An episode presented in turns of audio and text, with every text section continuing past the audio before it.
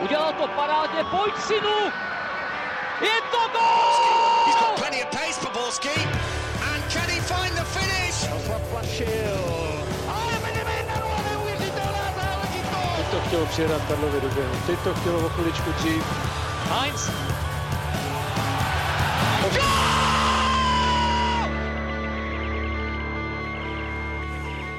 Dobrý den, vítejte u nového dílu Fotbal Focus podcastu. Tentokrát se podíváme na odvetu před kola ligy mistrů, ve které Plzeň vybouchla na půdě Olympiakosu. Neunikne nám ani chování slávistických fanoušků v duelu se Sigmou a další dění v lize. A na to všechno je tu s námi Jonáš Bartoš z deníku Sport. Ahoj. Ahoj. Chybět nemůže s termoskou v ruce Karel Herring z magazínu Football Club. Ahoj. Ahoj. Tradičně taky Pavel Jahoda z webu Sport.cz. Ahoj. A za fanoušky Slávie přišel Ondřej Kreml ze slávistických novin. Ahoj. Ahoj a díky za pozvání. A od mikrofonu zdraví Ondřej Nováček. Začněme asi u nejožehavějšího tématu posledních dní a to u Slávě. Ta je v Lize zatím stoprocentní, jenže poslední výhra nad Olomoucí měla výraznou kaňku a tím bylo chování domácích fanoušků, kteří do sektoru hostů naházeli světlice. Ondro, ty si to jakožto dlouholetý fanoušek Slávie, který Pyro na stadionech hájí, tak eh, stále si pro něj, pro Pyro. No, já bych možná začal úplně nejdřív tím, že bych jako jednoznačně odsoudil házení pyrotechniky na lidi a proti tomu jsem jako od jak živa taky, krom toho, že jsem zastánce pyrotechniky. Takže eh, to si myslím, že po tom, co se stalo v neděli, je rozhodně vhodný a správný říct hned na začátek a víc tu debatu s tím, že jako všichni tady víme, že házet pyro do lidí je špatně. A s, tím, s tímhle a s vědomím, že budu v lepším případě za snílka a v horším za blázna, eh, si tady dovolím říct, že pořád si myslím, že pyrotechnika by mohla mít na stadionech místo eh, za určitých okolností určitá pyrotechnika, určitě ne všechna, ale zároveň vím, že prostě ta debata teďka bude posunutá zase trošku jinam. Jonáši, no ukázalo se, že samovedení Slávě udělalo velkou chybu, když vlastně fanouškům z tribuny Sever umožnilo přesun na jich vedle eh, kotle hostů. Tak teď můžeme říct, eh, že ano, podle toho, co se dělo, ale zase bych eh, rozděloval fanoušky tribunu, z tribuny Sever, kde si pořád myslím, že uh, drtivá většina z těch fanoušků jsou opravdu lidi, kteří, které by ani nenapadlo házet pyro někam mezi ostatní fanoušky nebo do, do sektoru hostů nebo kam, kamkoliv jinam takže myslím, že uh, ta, ta, ten první nápad nebo ta idea, ten kotel přemístit, aby ta, ta podpora, ta silná podpora, kterou Tribuna Sever slávistům doma dává, uh, zůstala při těch zápasech, asi ne, není, není špatně, proč ne, ale samozřejmě uh, musí si to slávisté vyhodnotit, co, co se udělalo špatně, co ne. A hlavně si myslím, že na úkolem slavistického kotle bude, aby si uh, ve svých řadách udělal pořádek a že tohleto už je několikáté varování a Myslím si, že Slávej nemine zavření stadionu na nějaký domácí, domácí zápas. A myslím si, že to je, jak jsem říkal, hlavně na straně Kotle, aby vyloučil ze, své, ze svých řad ty lidi, já bych jim neříkal skoro ani lidi, ty blázny spíš, kteří, kteří je to, to pyro hodí mezi, mezi, jiný, mezi jiné fanoušky a svému klubu vůbec nepomáhají, určitě naopak. Jako když navážu na tu otázku, tak cesta do pekla je vždycky dlážděna dobrými úmysly, že? Takže jako zvedení klubu chtělo udělat vstřícný krok nebo dobrý krok, jenomže jako tohle je strašně riskantní, když eh, samozřejmě vědělo se, že Olomouc nebude mít nějak výrazný, výrazný kotel, ale tohle je strašně riskantní, když eh, dáte dva, eh, dva kotle vedle sebe a, a jako v podstatě si tím, byť jste měl dobrý úmysl, tak si tím jako koledujete o nějaký, o nějaký průšvih. Mně se líbí, co zmiňoval Ondra hnedka na začátku, viděl jsem to i na těch sociálních sítích. Můj, teda můj názor na Pyro se nemění. Eh, já jsem, už jsme to probírali na jaře. Samozřejmě jako vypadá to vizuálně hezky na fotbal, já to k tomu nepotřebuju. Eh, je, já si nemyslím, že když, eh, jak jsem někde četl, že tak to nechcete pyro, tak to bude znamenat, že bude ticho, že bude sterilní atmosféra. Jako pyro neřve, že jo, pyro dělá efekt, eh, řvou lidi a já si myslím, že k, k fandění a tak dále to nepotřebujou. E, viděli jsme to prostě pro mě ideál, o kterém jsme se tady bavili, je, je Slávia na Chelsea, jo. tam jsem neviděl plamínek, jo. A tohle to, to už je ještě odbočen, to už se zase budeme bavit i o přístupu obecně českém k dodržování pravidel. My, když jdeme v Rakousku na dálnici, tak tam nejedeme 160, tak tam jedeme 140, eh, protože tam máme respekt. u nás jedeme 160 a když nás zastaví, tak to snažíme se ukecat a, a tak dále. A to tam je na, na fotbale, tam prostě se ví, že prostě v Anglii se to nesmělo, tak to tam nikdo ani neskoušel, že? U nás eh, se to prostě, u nás se to zkouší, ale teď jsem trošku odbočil. Ale obecně se mi líbily ty, eh, ty příspěvky na sociálních sítích, byť to neberu jako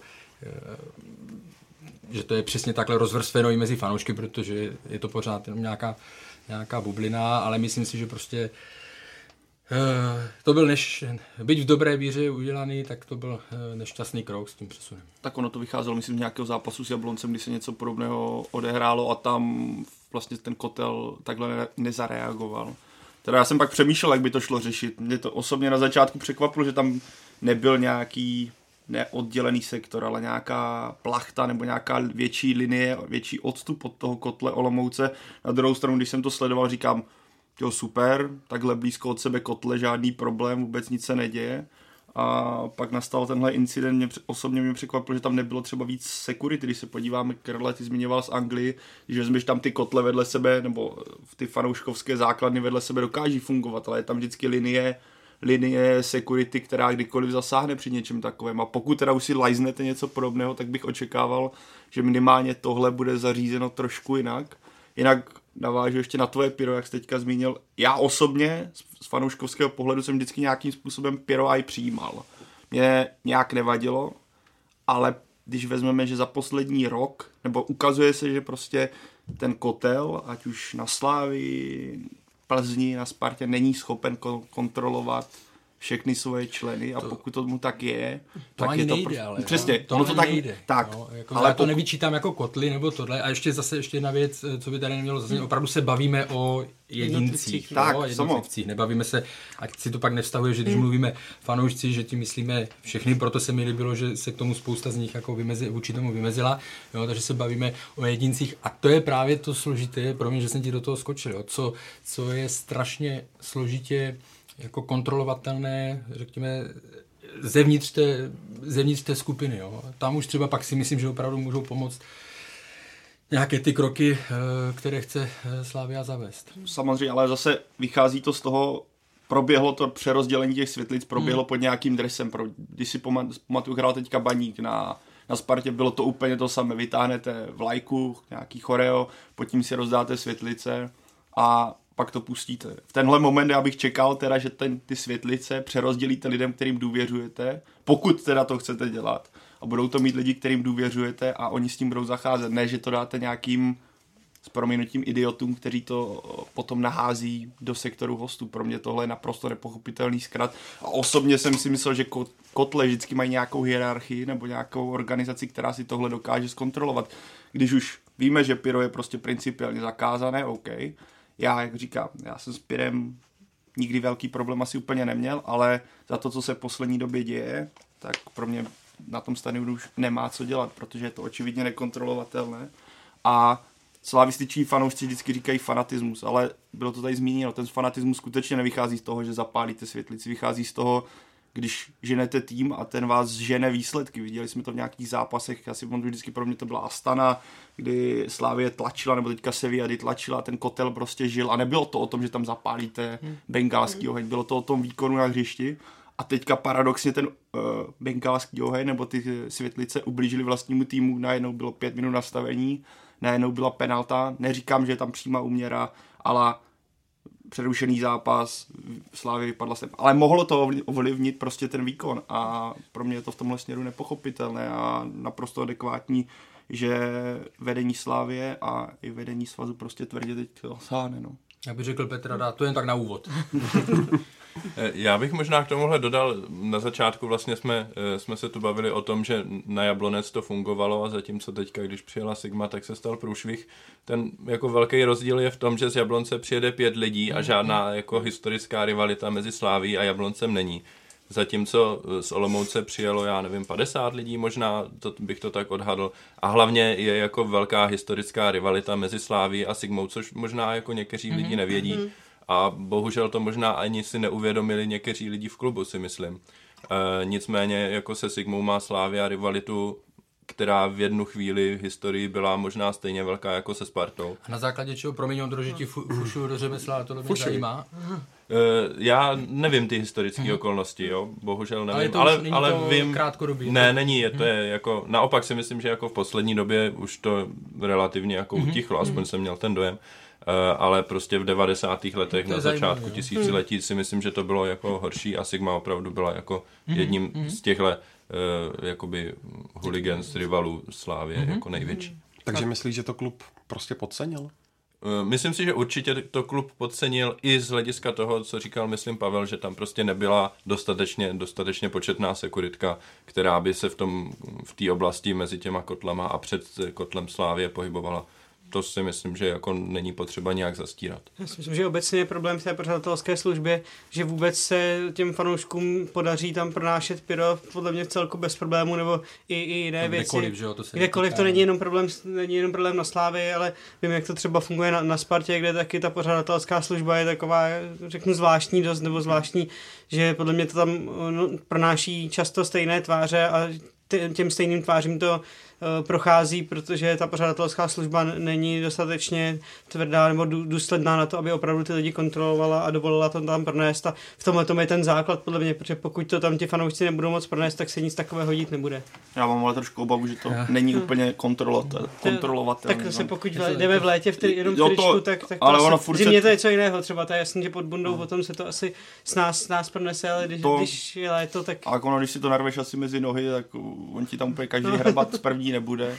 Plus, Jasně, ale co- a plus já si myslím, že tam nějaká, to budeš možná ty vědět, Ondro, nějaká kooperace, že se to tam pronést daleko ještě dřív, při než vůbec tady tahle security jako probíhá, že tam bude nějaká spolupráce, když se tam zanáší choreo, že jo, který se tam zanáší, myslím, že ve Slávi tam doteďka byla nějaká spolupráce kotle s klubem, tak v, tomhle, v tenhle moment se to tam určitě dá taky nějakým způsobem dostat. Takže tohle, ono vlastně asi jsem nezažil stadion, kde by to nešlo propašovat, pokud nejsou tak tvrdý restrikce, že ten, ty fanoušci nemají zájem to tam a propašovat. to, to mi přijde právě jako problém, že se to tam ti fanoušci dostat můžou. A nebo pokud už je to domluvené dopředu s klubem, že si to tam ti fanoušci v rámci chystání nějakého chorea nesou dopředu, tak zase už pak by to měla být i úloha toho kotle, aby to, jak už jsme tady o tom mluvili, aby to nedal do rukou někomu, kdo potom to může zneužít a udělat s tím to, co se stalo teď v neděli s Olomoucí.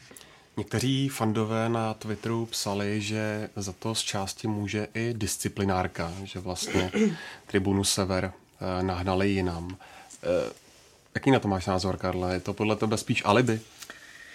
Tak eh, já jsem se snažil najít nějaké přirovnání k tomu, mě napadlo, jakože když bych měl služební auto, udělal bych s ním průšvih nějaký nebo přestupek a firma mi ho vzala, dala mi nějaký uh, horší, nebo a, a zase jsem s ním udělal průšvih třeba i proto, že to bylo horší auto, aby řekl, to je proto, že eh, to je proto, že jste mi dali slabší auto, jo, nebo já, jako já vím, jaký jsou uh, vztahy mezi nebo jak je vnímaná eh, disciplinárka z pohledu, eh, z pohledu eh, slavistických fanoušků nebo i, i jiných, ale, ale tohle si myslím, že jsou jenom eh, prostě alibi, no tak jako za něco potrestána. Eh, ta tribuna Sever byla, jo, a jako říct kvůli tomu, že to vlastně můžou za to oni, protože nás eh, to donutilo jít na jich, to mi přijde, to mi nepřijde jako eh, nějaký rozumný, nebo prostě alibi. Ty jsi, Ondro, na Twitteru psal mimo jiné, že by podle tebe disciplinární komise měla více jednat eh, nejenom s kluby, ale třeba i s fanoušky. Eh, Jak by to podle tebe mělo vypadat?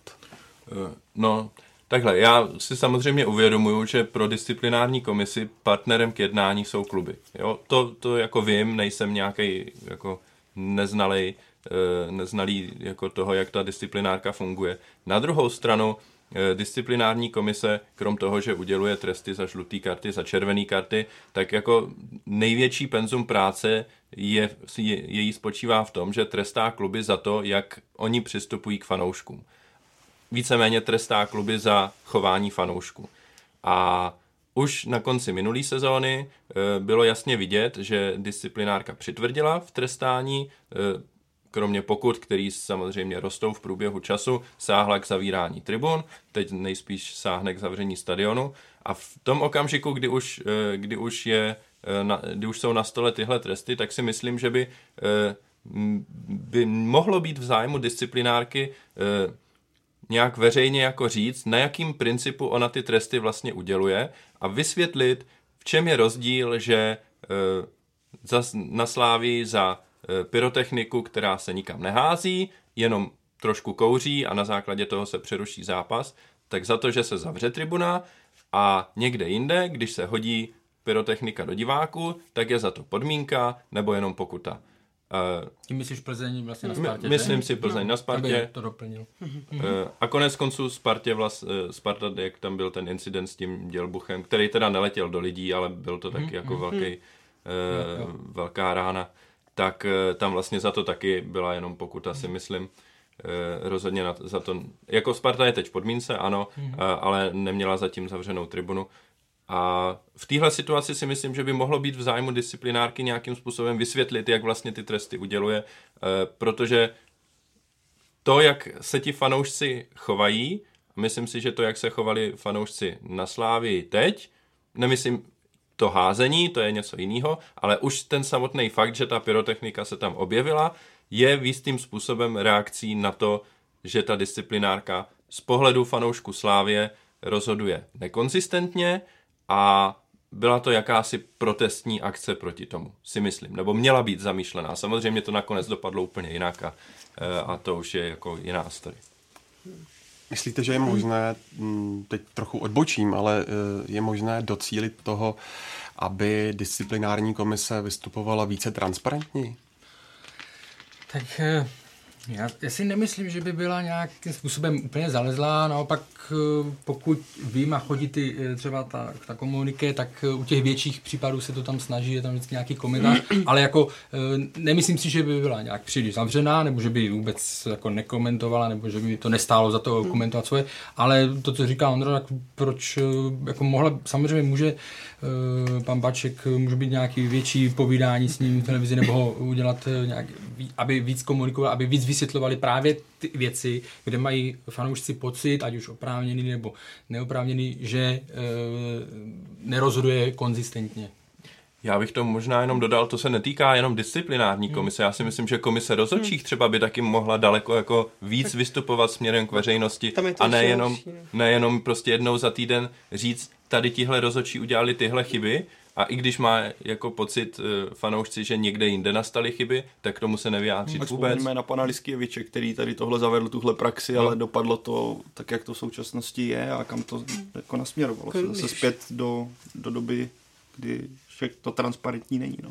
No, když jsme u komise rozhodčích, tam třeba nerozumím tomu, že se nezveřejňují potom, pokud nějaký rozhodčí udělá chybu a pak se mu uh, stopne nominace na další utkání, tak vlastně ta, ta komise vůbec hmm. nezveřejní, na, na kolik utkání teda má zastavenou činnost a pak to musíme vše možně dohledávat, zjišťovat vlastně a to si myslím, že taky je špatně, protože když dostane hráč žlutou nebo červenou kartu, tak je jasně vidět, uh, kolik zápasů bude stát, nebude stát, proč a, a jak a tohle ne, jako já upřímně nerozumím tomu, proč by tohle to nemohlo fungovat u rozhodčích.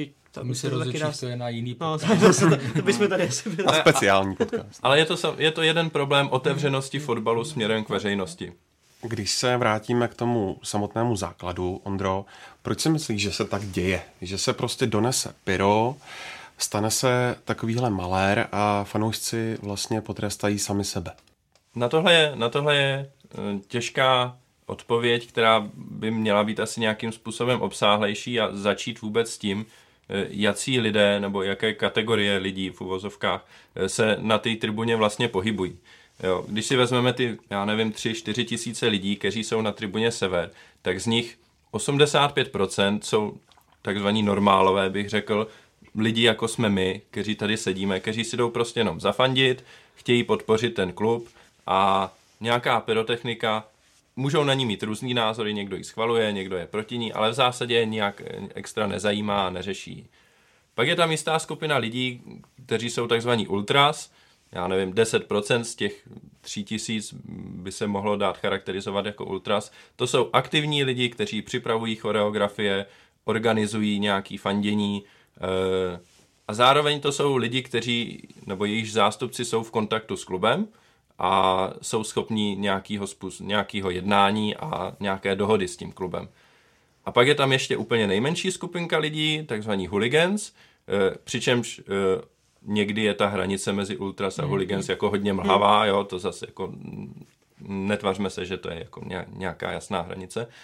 Nicméně tihle uh, hooligans, kteří samozřejmě historicky k fotbalu patří a není to nějaký český výmysl, to všichni tady víme, tak uh, to jsou lidi, kteří jsou svým způsobem nekontrolovatelní, oni nemají zájem se bavit s klubem hmm. a v jejich nátuře je vlastně být proti čemukoliv. Oni se sice to je takový paradox a chtělo by to prostě mít nějaký náhled do té subkultury. Eh, oni na jednu stranu se hlásí k tomu klubu a jsou jakoby eh, spjatí s tím klubem, ale zároveň eh, pro ně ten klub neznamená nějakou autoritu. Oni mm. jsou jako a priori postavení proti čemukoliv, včetně toho klubu.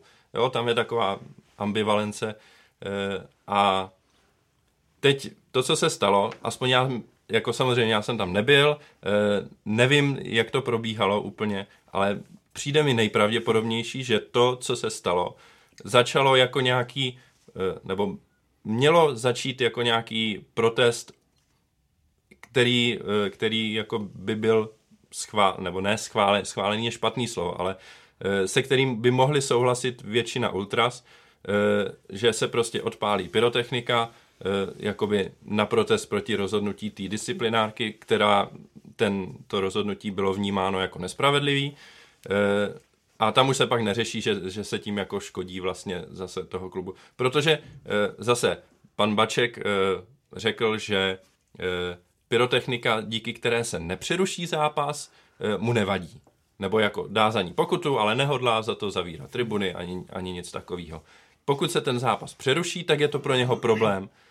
A teď jako to, jestli se ten zápas přeruší nebo ne, záleží na hromadě věcí, na to, jak citlivý je rozočí zrovna, který, protože pokud se to jenom drží a jenom to kouří, tak když zrovna foukne vítr a ten kouř se od, odfoukne, tak se zápas nepřeruší a všechno je v pohodě. Jo, tohle nedává svým způsobem smysl. Mně to nedává smysl, jo, že se to takhle rozhoduje.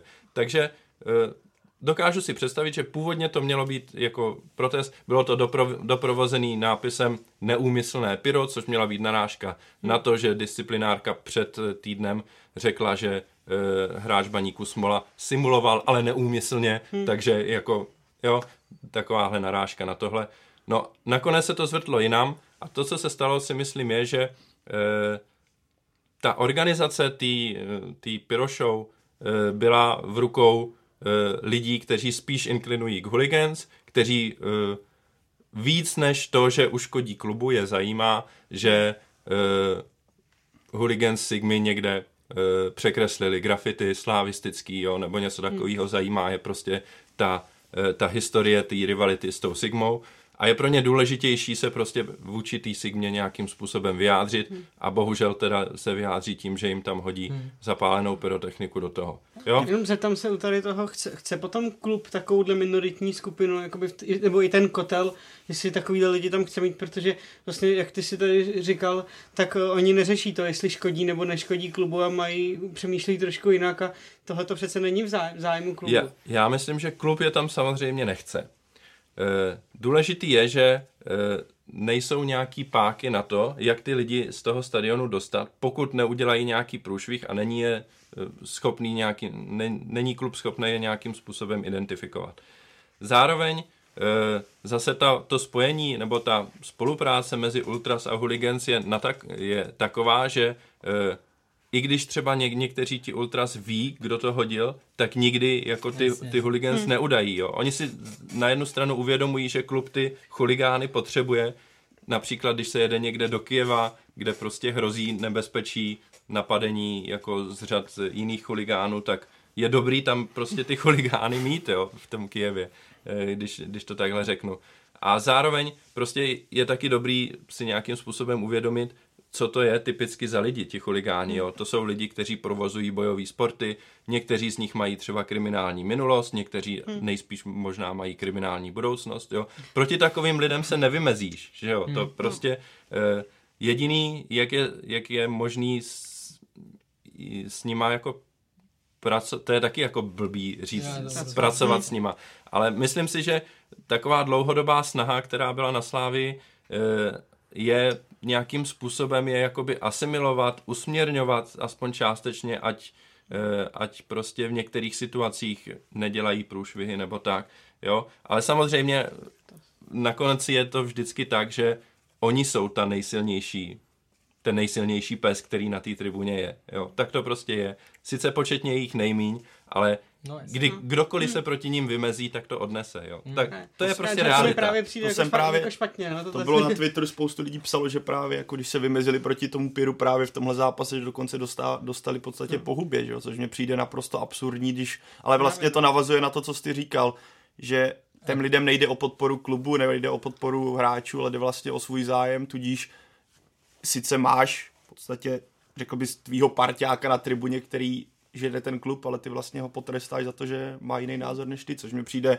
ve své podstatě absurdní, ale v té subkultuře asi to není úplná anomálie, která by byla něco neuvěřitelného. Já si pamatuju, že jsem byl s kamarády, kteří jeli jsem byl v brněnským kotli, což byl pro mě jako životní zážitek. Ale myšleno... jak dlouho Kolika členem? Ne, Kdy to bylo? ne, teďka na příbrami, jak to bylo, tak oni jeli, jak jsem měl s nima se podívat, jsem byl snad poprvé nebo po druhé v kotli se v životě podívat a fascinovalo mě, jak to vlastně funguje, ale tam to vypadalo trošku jinak. Tam byl opilý fanda, který nadával pořadatelům při, já nevím, co se tam stalo, ale prostě normálně, regulérně, non-stop valil do brankáře a nadával pořadatelům a ten kotel, proč jsem vlastně narážel na tu organizaci, no, borci z toho kotle, nebo právě jim přišli tady ty hooligans, si ho normálně vzali, dali mu facku a řekli, hele, škodíš klubu, což mě fascinuje, víš, jako já bych čekal, že ho prostě zmídlí nebo něco, nebo ho podpoří naopak v tomhle urážení, ale normálně oni ho vzali, dali mu normálně facku a řekli mu, hele, co děláš, prostě škodíš vlastním klubu, zpomaluješ nás a bude z toho pokuta. A srovnali ho, pak se vrátil a už byl v klidu. To jako, že tam potom naskákali, to neřešme, ale fascinovala mě vlastně tenhle faktor nějaké organizace, kdy tam bylo nějaký, když jsi tam v tom viděl jsi tu skupinu lidí, která to tam vede a která tím pádem dokázala toho jedince, který byl očividně, by tam byl schopný udělat, kdyby tam nebyla ta síť dost věcí, tak ho dokázala jedním momentem skrotit. A já si myslím, že to funguje i v více klubech, jako tady to nějaké usměrňování. Vzpomínám si, když hrál Baník na jaře nebo na podzim v Praze v minulé sezóně a řešilo se tam, že pár právě, když šli, eh, když šli z nádraží a tohle, že tam pár nějakých eh, individuí něco, něco provádělo, já teď nevím. A četl jsem na, eh, to byl Twitter, Facebook, odpověď někoho, kdo to měl asi, neříkám na starosti, ale kdo patří k nějakým zkušeným už těm fanouškům na výjezdech a říká, vzkazoval jako tady těm vlastně, abyste se nedivili, až jednou přijde trest nebo něco z vlastních řád, že jim vlastně jo, kazí nebo narušujou narušují to, to, celkové, eh, to celkové vystoupení nebo to chování celkové, takže prostě i tam, že je taková vnitřní vnitřní sem, samoregulace, mě to je jako, tohle mě je třeba Hmm. Sympatické. baň- Ale sam, samozřejmě vím, že to není jako, že nežijeme ve Samo, světě no. rychlých šípů, jo, jako aby No, ty to nedělej ale- a já přestanu. Ale když dále. vezmu kotel baníku, tak mi přijde, že tam jako byl ten progres nějaký obecně jako největší. Vzpomeňme dřív v podstatě výjezd baníku nebo zápas baníku bylo skoro rovná se problém nebo nějaký exces. Já si teďka, oni tam nějaký asi budou nějaký šarvátky, o kterých ale nevíme. Ale jako v obecnosti, co se týče stadionu nebo nějakého velkého problému, od toho momentu s Opavou, kdy do toho vstoupil i majitel Brabec, kdy řekl, hele, takhle ne, já se na to vám na to klidně vybodnu, tak od té doby si nepamatuju, že by eh, ze strany fanoušků baníku nebo ultras nebo kotle baníku naříky, naříky, nebyl, nebyl žádný problém. Očividně je tam teďka tak funkční organizace a že dokáží si to krotit. Já to A neznám do detailu, ale už nikdo nejezdí ještěrkou po české třebové nádraží, jak kdysi, když vystupovali a dělali tam svoje, svoje zábavy. No. Eh, Já bych jenom k tomu dodal, k tomu usměrňování mu nějaký. Eh, Všichni si pamatujeme asi incident Slávě v Kodani. Eh, Ten incident vznikl z toho, že opilí normálové tam začali házet piva dopředu, do toho kotle. A lidi, co jsou jako z, tý, tvr, z toho tvrdšího ranku, eh, teď to naštvalo a chtěli je nějakým způsobem usměrnit. Jo? Dopadlo to tak, že se tam začali být mezi sebou a byl z toho průšvih pro celou Slávii. Jo? Ale tehdy ten průšvih nebyl jako neměl počátek v tom, že by si prostě ti ultras nebo hooligans naopak, řekli, jako. že uděláme nějaký průšvih. Bylo to právě naopak. Jo? Bylo to, že oni šli usměrňovat opilí normály, který se tam chovali tak, že prostě polívali slávisty pivem. Jo? No, Já si úplně jedno, odkud ten průšvih vždycky vznikne, No, ale to, že, že, vůbec, že vůbec vznikne, že jo, to, jestli to dělá jedna skupina nebo druhá.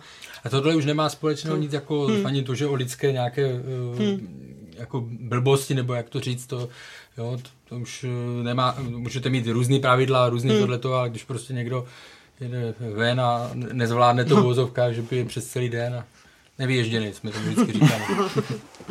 Vedení Slávy každopádně konalo velmi rychle, v podstatě mm, pár hodin po tom incidentu eh, přijalo usnesení, které čítá pět nařízení. Tak co si o nich myslíš, Karle? No tak eh, jako samozřejmě je to, nebo já to vezmu obecně, jo, já třeba nedávno, že se řešili tweety Jaroslava Tvrdíka, vůči některých jsem měl, jsem měl nějaké připomínky, nebo ne, nelíbil se mi úplně ten, to nějaký zvolil, ale musím říct, že už na jaře, právě když se řešili tady ty věci ohledně, ohledně e, problémů e, Tribuna Sever, disciplinárka a tak dále, tak jsem, z mého pohledu se mi líbilo, jakým způsobem vystupoval a jakým způsobem se to snažil řešit. Byly tam schůzky, že jestli se nepletu, nebo určitě tam byly schůzky se zástupci tribuny Severa a tak dále. Jo to, co teďka, eh, takže to mi bylo, to mi bylo eh, sympatické. To, co teďka navrhnu, zní samozřejmě velmi, velmi striktně a přísně.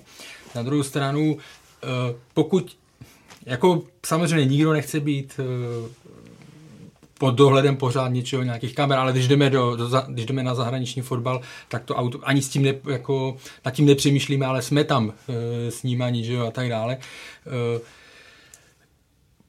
pokud chceme opravdu, aby eh, se neházeli všichni, tak jak to nemá nikdo rád do jednoho, do jednoho pytle, ale prostě, aby opravdu ty uděláš průšvih, tak je to tvůj průšvih, ty si za něj poneseš odpovědnost a ne celá, eh, ne celá skupina nebo tohle. Mně se v Anglii vždycky líbí, jak oni tam, oni tomu říkají, že jo, name him, shame him, ban him, jo, prostě identifikovat, v vozovkách zostudit a, a zákaz. Jo? Protože pokud bude konkrétně se vidět, že tady ten jediné, nebo tady ty tři, čtyři to prostě uh, podělali, tak jako co s nima? Uh, ten, jo, mě to při, celé to jaro mi vlastně, jo, ta situace mi připadala, jako když máte dítě a zlobí, jo, a vy furt se snažíte... Jedeš, Já jsem měl ale... včera ve vlaku tolik času, a, a prostě zloubí a vy se snažíte, že najít společnou řeč, tohle, to, něco mu ji nabídnete vlastně, jako, což byste normálně neměli, ale že furt jdete tou dobrou cestou, no a pak stejně vám, uh, stejně, stejně zlobí dál, no.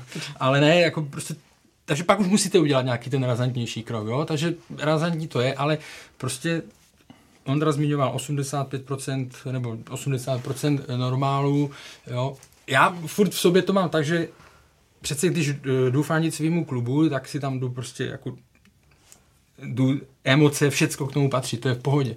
Jo. Ale přece nejdu tam jako uh, s, a můžu se s někým pohádat, můžu prostě být na, vytočený na sudího nebo cokoliv, ale ten primární přece nejdu tam uh, jako něco házet nebo někomu, někomu ubližovat nebo tohle. No. Je, to, hmm. je můj, to je prostě můj pohled. Tak to víme my, ale to asi no ne, ale, jako já, ale zase, jo, to je, to, hmm. budeme se bavit o těch procentech, jo, hmm. které tady které zmiňoval Ondra. Já věřím, že to jsou opravdu jenom uh, malé, malé skupiny a tak, jak říká Ondra, jestli s nima spolupracovat nejde, no tak, tak pak se může stát, pak... že opravdu kamera, klapka jedem. No. no ale to je, že prej problém na Spartě, že jako tam sice kamery jsou jako detailně promakaný, ale že je obrovský problém vlastně s tím jako, jako odhalit, že jo? protože že to není, v, Ang- v Anglii máš podle mě zakázaný kukly na hlavě, pokud se nepletu. To, to, taky, to tady no, taky, no, tady, tady, no, ale to, zatím to tady funguje. Pokud v tom kotli nebudou udavači, a údajně prostě na Spartě je problém, že tam ty kamery jsou, to, o čem se teďka mluví na Slávy, ale stejně oni mají problém ty lidi identifikovat, protože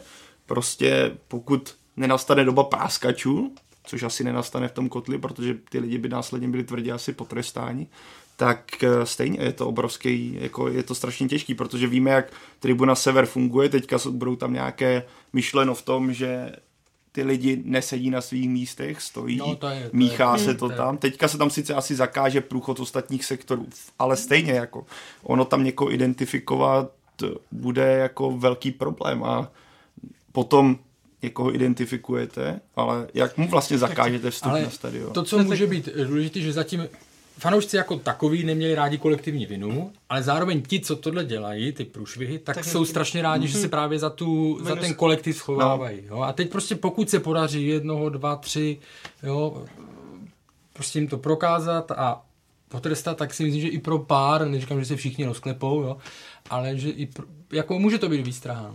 Tak to, co jsem mluvil třeba o Spartě, tak tam je to podle mě i potom eh, v úzovkách o vůli toho klubu vůbec určitě vůči tomu kotli nebo těm jedincům zasáhnout, že někdy třeba co si pamatuju u Sparty, tak Sparta vždycky byla taková jako opatrná vůči, vůči těm kotelníkům, když se něco stalo, protože se bála, že pak přijde o podporu většího počtu no, těch fanoušků, které třeba pak potřebuje těch... To, u Sparty je problém, no. problém v tom, že Eh, to, co říká Ondra o, těch, eh, o, těch, o té části hooligans, že, který vlastně nekomunikují vůbec hmm. s tím klubem. A uh, tam si myslím, že, a ty nebudu říkat procenta, ale vím, že tam s tím mají problém, že jako naopak na jaře jsme viděli uh, komunikace, jo, Tribuna Sever, vedení Slavy a tak dále. Na Spartě to mají jako funkcionáři nebo prostě jako mnohem složitější, hmm. protože ty uh, jsou, řekněme, méně přístupnější uh, k jednání. No. Hmm.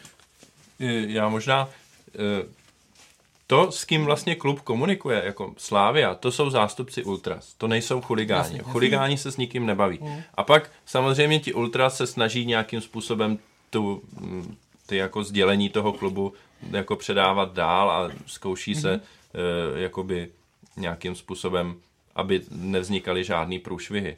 Jo. Já uh, samozřejmě poslední dva dny jsem se hodně bavil s lidma kolem sebe, kteří se ještě v té v té oblasti vyznají daleko víc než já a všichni mi řekli, že eh, prakticky jediný člověk v klubech, který rozumí tomu, jak ty fanoušci jako fungují, jaký tam jsou různé subkultury, je pan Kasík ve Spartě. Mm, mm, jo. Mm. Co samozřejmě my slávisti pana Kasíka nemáme rádi, jako co si budeme eh, nalhávat dlouhodobě, je to prostě Spartan, ale všichni slávisti, kteří tomu rozumí, mi řekli, Kasík je jediný člověk, mm, který rozumí, jak, jak to funguje jo, těm fanouškům. A pak jako se můžeme bavit o tom, že Sparta má nějaký problém, jak komunikovat směrem k těm fanouškům, ale evidentně oni, aspoň dle názoru e, slávistů, kteří to znají, e, to dělají tak, jak jako s vědomím toho, jak mm-hmm. ta subkultura funguje. To by byla docela bizarní zkušenost vzít si Ondřeje Kasíka jako mediátora slávy.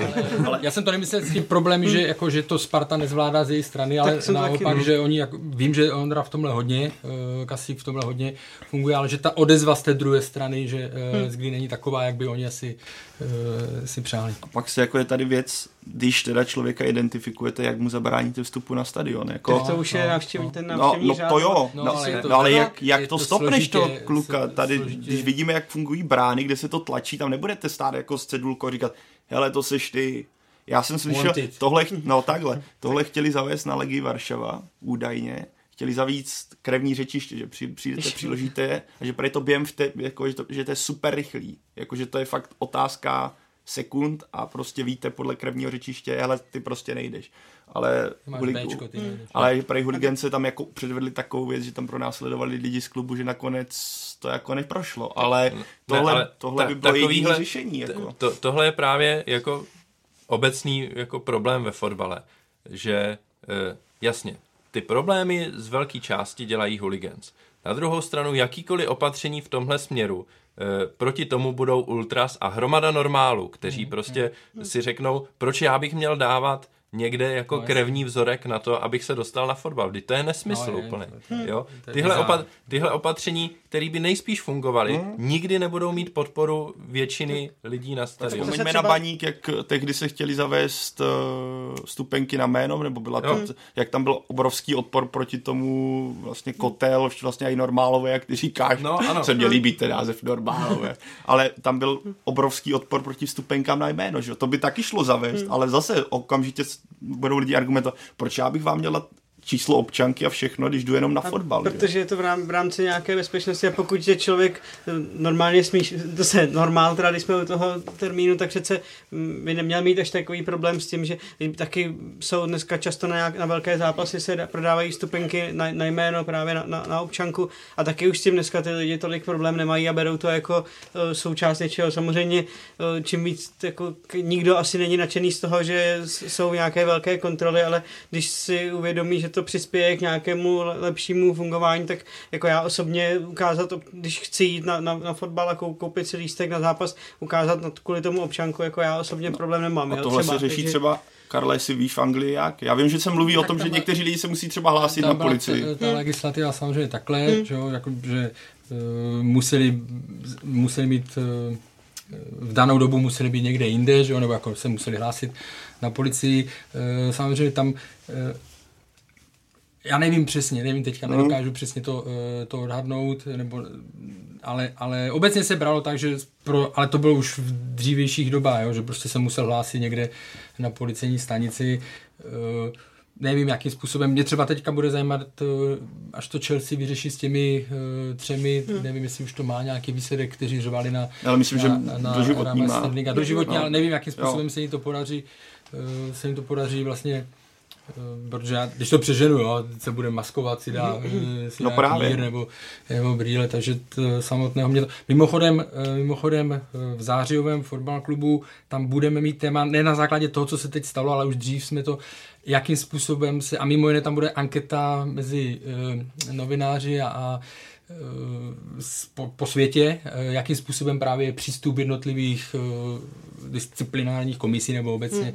fotbalu k píru a k chování na stadionech a tak dále. Takže ještě jsem to nečet, protože to zpracovává Honza, Honza Kaliba, ale uh, bude to tam jako jedno z hlavních, bude to tam jako jedno z hlavních témat a samotného samotného mě to, mě to zajímá. No. Ale samozřejmě tady to hlídání, jakože nejste to vy, nebo hmm. nevím, nevím, jakým to způsobem to funguje. Obecně, že jo, tam oni mají prostě, uh, lístek je, uh, lístek je na jméno, hmm. jo, permanentka a tak dále, tam, uh, nebo ne každý lístek, jo, ale, ale obecně, když jdete tam, tak uh, je to snadno pro ně dohledatelný, prostě protože vidí, jo, sektor, hmm. tohle, kdo tam sedí a pokud to není zrovna on, tak už komu jste ten lístek jako poskytl nebo tohle a už by si to měli Přes na, na tribuně no. Sever asi je většina permanentkářů, bych odhadl, ne? i tady z těch lidí. Nebo... No jistě na tribuně Sever si myslím, že jsou jako vyprodaný permanentky, hmm. Eh, ale na druhou stranu tam nikdo nestojí na svém místě, že jo? No, to je, a to druhá, je, druhá věc je, že permanentka je přenosná, takže když člověk zrovna nemůže, může to dát hmm. kámošovi, který tam jde, jo. Tohle bude třetí, velmi, velmi třetí, třetí věc je, že na tribunu sever chodí hromada lidí z východu třeba, no. Hmm. kteří mají jako permici tam, ale jdou na sever fandit, jo, takže... Tohle... Což se asi teda stop, stopne teď. To, no, to jsem zvědavý, jak, jak to bude vypadat, protože eh, jak vlastně jsme se tady bavili před chvílí o těch opatřeních, tak eh, něco je jako přirozený důsledek, nějaký eh, jako změna návštěvního řádu, tam je vždycky otázka, jak se ten návštěvní řád pak bude vymáhat, ale je to jako přirozený důsledek, s tím myslím si nikdo nemá problém. S čím má, mají lidi, co jsem zaregistroval, největší problém je právě to omezení průchodnosti stadionu, mm-hmm. což trestá úplně všechny na tom stadionu. Všichni, jako i hromada normálů, měla prostě, eh, měla prostě eh, ve zvyku před zápasem nebo o poločase zajít za kamarádem v jiném hmm. sektoru, pobavit se o fotbale a tak. Tohle si myslím, že je dost jako hmm. drakonický trest, neuměrný tomu, co se stalo. Hmm. A další, další věc, tam byla nějaká, nějaký jako omezení spolupráce s tribunou Sever, což jsem si teda přečetl tak, že eh, klub vlastně nebude dál poskytovat eh, prostory ve stadionu, který teď fungují jako sklad tribuny Sever, což zase trestá celou tu tribunu, trestá jako ty ultras nejvíc, hmm. který, který se jako snaží o ty prezentace na tom stadionu. E, a to jsou lidi, kteří jako úplně nemůžou za to, hmm. co se stalo. Jo? A Já chápu. Hájí je, že? Ty, lidi, ona ještě druhá věc je, Já vím, že pan tvrdí někdy jedná, jak to je, že prostě, když se něco stane, hmm. tak někdy jedná strašně hmm. jako... Aby to vypadalo. Impulzivně. Impulzivně, jo, a, a to nechci říct jako v afektu, ale impulzivně a možná se pak prostě něco podaří e, dohodnout, nebo tohle, nemyslím ty základní principy, o kterých psal, ale zrovna třeba tady tohle, e, si myslím, že pak bude třeba ještě k tomu prostor jednání. Obecně, já nevím, e, za sebe, jako hlavně z pohledu Slávy je to zbytečná a obrovská škoda, protože hmm. prostě všichni víme, že ten úspěch, nebo to, ať ten klub má fungovat, tak je vždycky založený prostě na, na nějakých pilířích fanoušci nebo na nějaké jednotě, že? A pokud se teď začne řešit, jestli se bude protestovat 10 minut, se bude jenom jako neříkám, že to tak bude, jo, ale pro, protesty a tak dále, tak, tak je to špatně. A Slávy je prostě boj o ligu mistrů, a, takže doufám, přál bych to u každého koliv klubu, to není je to... jako kvůli tomu slávy, ale doufám, že prostě se to tam dostane, dostane do normálu a neuznávám to, že někdo řekne, dobře, když nebude pyro, tak bude sterilní atmosféra. To ne, to pro, Je to velká škoda, protože Tribuna Sever si za poslední dva, no, tři roky no. vybudovala ohromnou prestiž a všichni ví, jak je, všichni, všichni soupeři, co přijedou na Slávy, ví, jak je to těžké hrát proti tribuně Severa a těmhle tím si fanoušci Slávy teď zbytečně, to, zbytečně uškodili a jestli říkají, že, dělají, že udělali něco na, na protest proti disciplinární komisi, tak si myslím, že to teď nebylo pr- proti mhm. disciplinární komisi, ale proti, proti sa, sa, sobě samotným a, a bude to teď pro ně opravdu, je to zbytečná komplikace, která, která nejvíc uškodí těm normálům a ne, ne těm, kteří to provedli.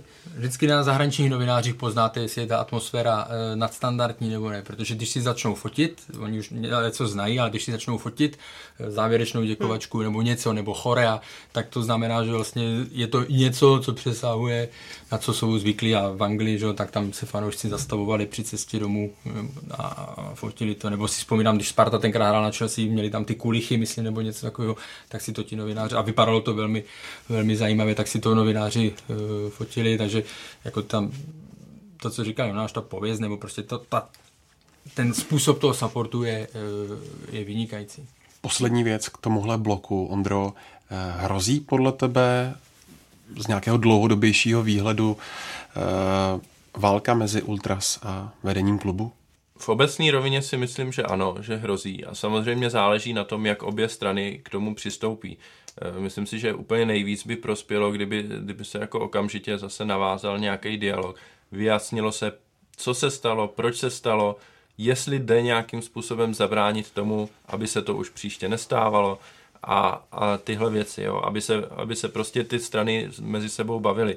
Pokud a já nemám důvod si myslet, že by se to jako nedělo. Jo? Já myslím, že, že ty lidi se spolu budou bavit. E, chápu, že prostě pan Tvrdík byl po tom nedělním zápase rozpálený do běla úplně, protože to oprávněně vnímá jako nějakou jako zradu z, z, z té části tribuny Sever. Takže já doufám, že se tak nestane, ale samozřejmě nemůžu vyloučit nic a hmm. Myslím si, že Slávii by velice uškodilo, pokud by Ultras a obecně prostě Tribuna Sever chodila na stadion nejenom podporovat Slávy, ale i nějakým způsobem se vymezovat proti hmm, vedení hmm. klubu. Jakmile se do toho klubu vnese nějaká takováhle nejednota, tak je to vždycky jako první krok špatným směrem a Slávia má historicky jako mm, velmi špatnou zkušenost tím, že se vždycky, když se dařilo, rozložila sama zevnitř. Pojďme se podívat ještě na samotný zápas se Sigmou, který Slávia vyhrála 1-0. Kouč Jindřich Trpišovský řekl, že ten zápas měl dvě dobré části a dvě špatné části z pohledu Slávie. Eh, jak to bylo, Jonáši? Tak eh, když, když vezmeme ten zápas, tak eh, Slávie zase pokračovala v tom, tom trendu, který nastala už od, od minulé sezóny, kdy byla lepší. Myslím si, že vlastně mohla vyhrát zase mnohem, mnohem větším rozdílem, akorát. Prostě zbytečně, zbytečně si to zkom, zkomplikovali eh, tím, tím, tím závěrem, který třeba byl pak i ovlivněný tím, co se dělo na tribunách, o čem jsme se tady bavili, takže uh, pro ně určitě důležité, důležité tři body a, a tentokrát dá se říct i, i šťastné tím, že, že soupeř neproměním nastavení penaltu, což je spíš, spíš štěstí pro ten, ten klub, který tu penaltu tu neinka, neinkasuje, takže tohleto. Pro ně, jsou, pro ně je důležité, že, prostě zatím, že zatím vyhrávají, že trenér Trbišovský uh, dává dohromady nějakou sestavu, drží, drží když, vezmeme teda her, když se budeme bavit o té herní části, tak podržel stopery, o kterých se asi v souvislosti se Sláví po odchodu Deliho s Gadem mluví nejvíc, tak, tak jim vyjadřuje maximální podporu a zatím se uh, oběma daří. Samozřejmě ten největší test uh, je před celým klubem a blíží se, protože já osobně si myslím, že to playoff ligy mistrů hodně u Slávě napoví potom o, může napojit o, napovědět o zbytku celé sezony, protože celý klub se na tu ligu mistrů hodně upíná a v případě, že by to Slávy to playoff nevyšlo, tak si myslím, že to může pak uh, to, ten, ten tým hodně poznamenat, ale zatím asi jde, jde vše podle plánu, ale jak říkám, ty pravé testy teprve přijdou a dneska pro Slávy ta, ta liga je, nechci říct jednoduchá, ale ta, ten klub je v takové pozici, že, že ty, ty soupeře hodně, hodně valí a ta kvalita, kvalita je jinde a, a Slávě toho využívá. Já bych zároveň ale řekl, že pro mě zatím Slávě úplně není ten dominantní tým, jak, jsem, jak jsme chválili v minulé sezóně, protože když se podíváme na ty tři utkání, tak ano, Teplice byl masakr, kde Slávě prostě Teplice rozšlehala, ale tak tam to souvislo s tím, jak hráli Teplice, ale když se podíváme na Zlín, když se podíváme na tenhle zápas, tak tam byly teďka třeba, když vezmu tu Olomouc, tam byly momenty, ta první 20 minutovka, kdy já jsem si říkal, wow, tohle třeba úplně vzorové, tak, jak by se mělo presovat. Když jsme viděli tu první linii, která napadla, byl nákop a ta obraná linie byla strašně vysoko, takže okamžitě sbírali balon. To je vzorové. Na druhou stranu, já mám jako ta hra dopředu, respektive finálová fáze ze strany Slávy je v současnosti velice špatná. Vyhrát dva zápasy 1-0, to není standard Slávie a ty výkony v tomhle směru nejsou příliš dobré. Když vezmeme to utkání, kolik, a vezmeme, můžeme si vzít i ten zlín, kolik Slávě měla skutečně tutovek, jako v, z toho pohledu, že tady mluvíme o nějakých 20 minutách v první půlce, 20 minutách v druhé půlce, kdy Slávě dominovala, což je pravda, hrála skvěle kombinačně, ale zároveň s tím platí, kolik v, té, v, té, kolik v, té, v tom období měla velkých šancí. Skoro žádnou. Jako já si nepamatuju velkou tutovku, že bych si řekl, hele, to se mělo prostě na tuty dávat. Ano, byly tam nějaké hlavičky, ale to z tomhle směru já jsem celkem úplně z toho nemám dobrý pocit, protože mi přijde, že forma jednotlivců nadstandardní tam teďka u nikoho není. To, co bylo třeba na podzimu Miroslava Stocha nebo na jaře u Tomáše Součka. Jako, mně si, jestli můžu, mně se herně to, ten zápas z pohledu Slávě moc uh, nelíbil, jo, tam byly ty opravdu ty fáze nějaké, ale uh, nemyslím si, že by byl někde nějaký jako e, větší problém. My teďka porovnáváme Slávy s Jarem, ale to Jaro prostě, to bylo, jinak to byl finish a jinak to bylo prostě mm-hmm. švung. Slávia má, Slávia má teď ten luxus, co měla Viktoria Plzeň v minulé sezóně. To znamená, se soustředí jenom na ligu, Jo, takže nepotřebuje e, Plzeň a další kluby to měli, museli to načasovat už na start, e, na start té přípravy, protože hrála s Olympiakosem, že jo, k kterému už se dostaneme. Slávia ten e, teď pod tlakem není, takže a víme, že prostě byla kratší pauza, víme, že ta příprava jejich je náročná, takže hmm. si to trošičku ještě bude, bude si dát pro Slávě je strašně důležité, že má 9 bodů, že, že nepostrácela. A to, že herně jako zatím.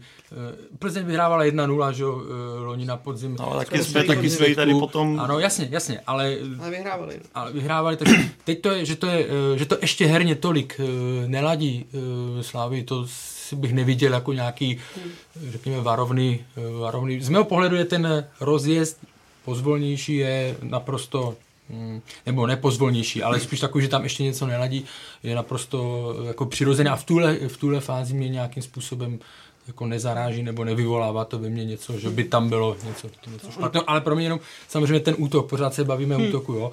E, Mick van Buren, ano, rozrážel tam, nebo rozrážel, roztrhal obranu a tak dále, ale už to říkal i trenér e, sám, že, že ty jeho e, limity technické jsou prostě... Jako, hmm. takhle Slavě, ona hraje strašně zajímavý v některých momentech. Mně se těch prvních 20 minut, druhých 20 minut, to je tak, jak bych o ní čekal. A vlastně to je ten krásný, jako rychlá nabídka, rychlá kombinace, ale prostě ta, před tou, ta finálovka je pro mě problém, jako, a ne, mně to nepřijde ani jako o načasování, jim očividně chybí devítka, nebo respektive gólový útočník, pokud, když nemáte nějakého záložníka v extrémní formě, který vám to tam začne sypat, a plus teda tohle já nemám tu statistiku, takže ona na internetu jen tak není dohledatelná. Ale góly ze standardky vlastně Slávě nedala do posud, jestli se nepletu, opravte mě, ani jeden do, z těch sedmi gólů, které hmm. sedm.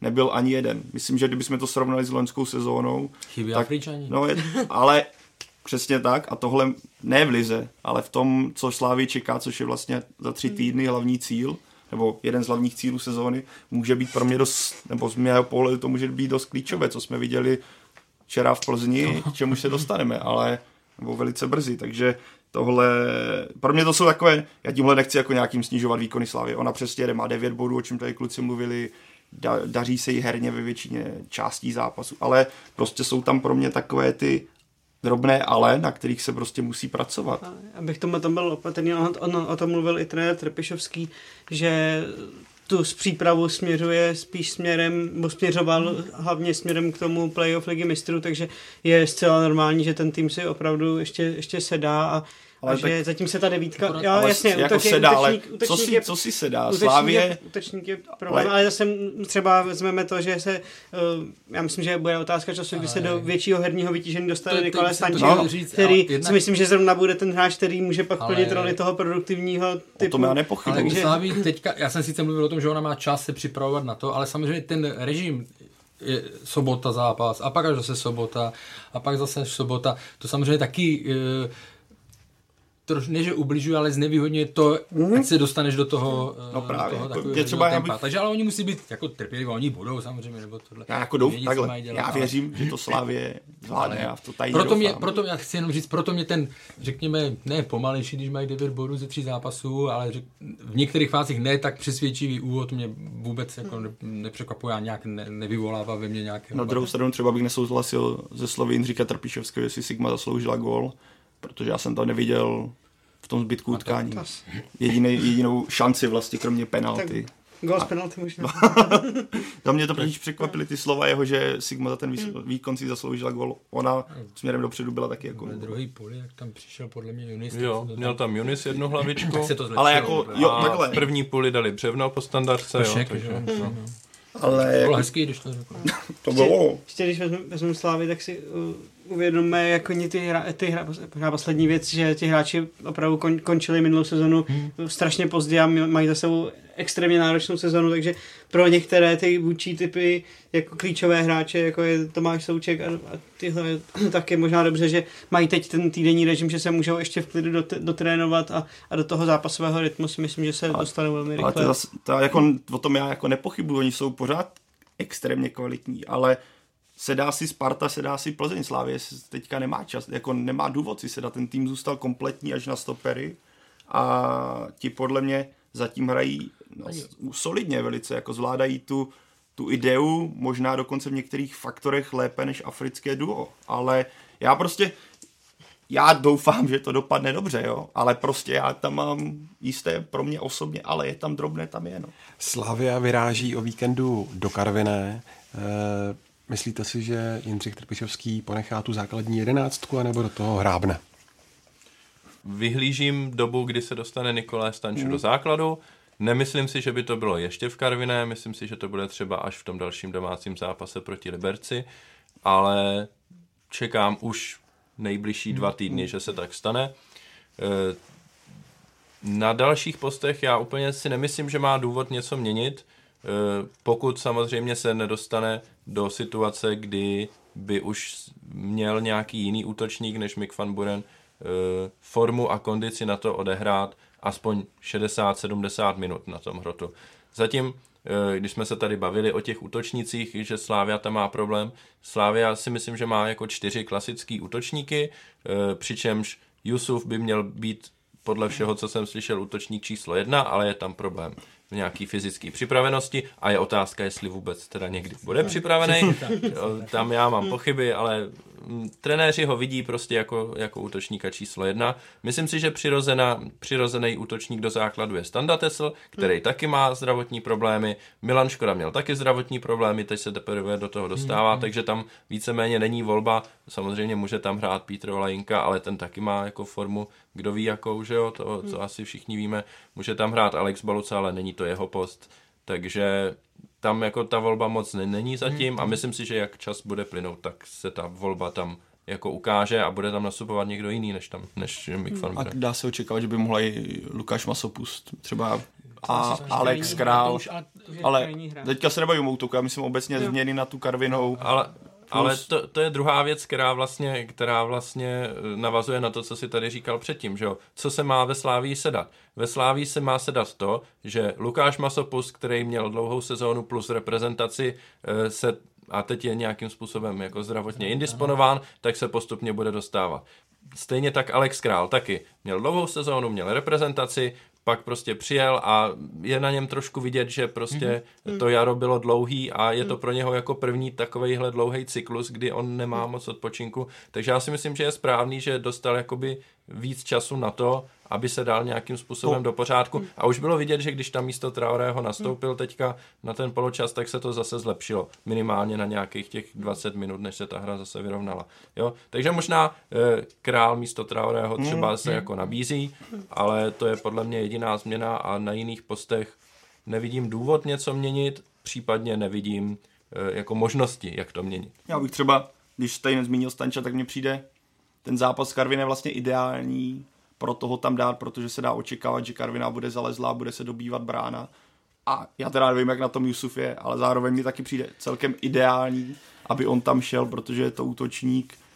Když si vezmu zápas Karvina, Karvina v současnosti bude zalezlá, tak ideálně hráč, který bude mít hlavičky, který tam teďka Mick van Buren to trhá jako rychlostí do křídel, ale potom někdo takový tam chybí. Už si myslím, že může přijít na, na řadu Milan Škoda třeba i od začátku Nebo, takovémhle zápase. Ale tak Já bych třeba osobně přál Standovi Teclovi, aby se zase vrátil do té formy, pokud mu bude držet zdraví, protože to je pro mě, pro mě hráč, který je také schopen, když uh, tu formu mít bude, tak je schopen nastřílet pa- 15, 15 gólů a víc třeba za tu sezónu, takže to třeba může být útočník číslo jedna. Já bych, když trenéři Slavě mluví o tom, že by měl být útočníkem číslo jedna Jusuf, já bych byl trošku opatrný, protože zatím, zatím mě tenhle ten hráč úplně nepřesvědčil no. o tom, že by kvalitou předčil Milana herně, Škodu. ano, herně ano, on je do kombinace je úžasný, Jo, ale to je pro momenty, mě, ale- už to není záhra hlavolámu, ale záhra je Jusufovi kondice, protože na, po, na jaře se to s Bohemce nepodařilo ho dostat na víc než na 30 minut, jo, a teďka vlastně před sezónou jsem uh, slyšel takový názor vlastně, jak byla ta situace, že, že byl Standa, ještě nemě, ten cel neměl ještě ty problémy, takové, ale že byl schopný tak 30 minut, Jusuf 30 minut a Van Buren je nejlepší na posledních 30 minut, takže kdyby to šlo takhle skládat pro Slávy na třetiny, tak by to byl ideál, jo. Jsem se s někým o tom bavil. třeba se No tak jak to bylo v tom posledním přípravném zápase. Karle, myslím, to že tam- zmíní, že to FIFA někde chytne a začne se tak měnit fotbal, ale Ne, mít- tak si akorát to, to, ty týmy na to mají možnost, akorát si vydindáš vystřídat. No, ale zajímavý jako herně, herně, on mě strašně, já bych ho chtěl opravdu vidět v plné kondici, nebo aspoň na těch 60 minut, jak mluvil Ondra.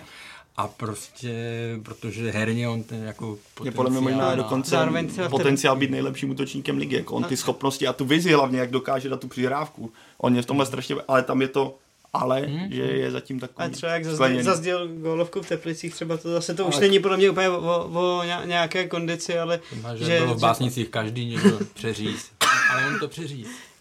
Já, já si myslím, že Jusuf má jako přesně to, co jste tady říkali, on je skvělý do kombinace, Hmm. ale je to to, co vlastně Slávia chce od hrotového Ale útočníka, nevím, že jo? tak, já nevím, jak on je goal score, jako prostě úplně kanonýr, že? No. Jestli to, je, To asi no, jako, uvidíme.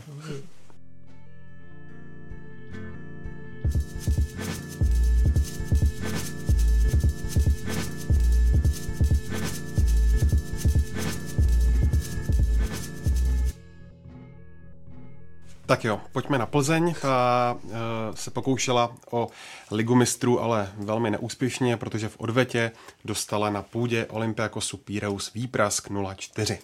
Uh, Jonáši byl Olympiakos skutečně soupeř mimo dosah a možnosti Plzně. tak eh, podle prvního zápasu a prvního poločasu bych řekl, že to byl soupeř, na kterého Plzeň měla, ale zároveň po tom, co, co se dělo v té, v té druhé půli v odvetě v Řecku, tak tam ukázali, ukázal eh, Olympiakos jednoznačně vě- větší kvalitu a on už to naznačoval i v těch částech předtím, jak, jak, v té, jak v tom prvním zápase, tak i v té první půli, že ti ofenzivní hráči byli eh, jsou na individuálních eh, kvalitách jako o něco, o něco jinde přece jenom než, než hráči Plzně. Eh, Plzni určitě chyběl gol z, domác, z domácího zápasu, který uh, nedokázala dát a, a v odvetě se vlastně k ničemu pořádnému až na jeden moment, kdy tam Patrik Hrošovský měl takový náznak, kdy, kdy mohl dát gol, ale nebyla to úplně nějaká stoprocentní, šance, tak uh, jinak musíme uznat, že Plzeň si postoupit nezasloužila, že Olympiakos byl opravdu silnější a hlavně potom v, tom, v té druhé půli doma uh, ukázal, že prostě to je tým, který chce hrát ligu mistrů a má na ní víc než, než Plzeň, kterou to vytrestalo. Budeme se bavit asi o tom, proč a jak a a Plzeň má o čem přemýšlet rozhodně, protože to není první, první výprask takhle při důležitém venkovním zápase. Už se to poslední rok, možná více se to trošku opakuje, že, že Plzeň ty venkovní zápasy už úplně několikáté nez, nezvládla. Ano, můžeme říct, že vždycky většinou ten tým doteď býval tak silný, že na, na ty výprasky dokázal zareagovat.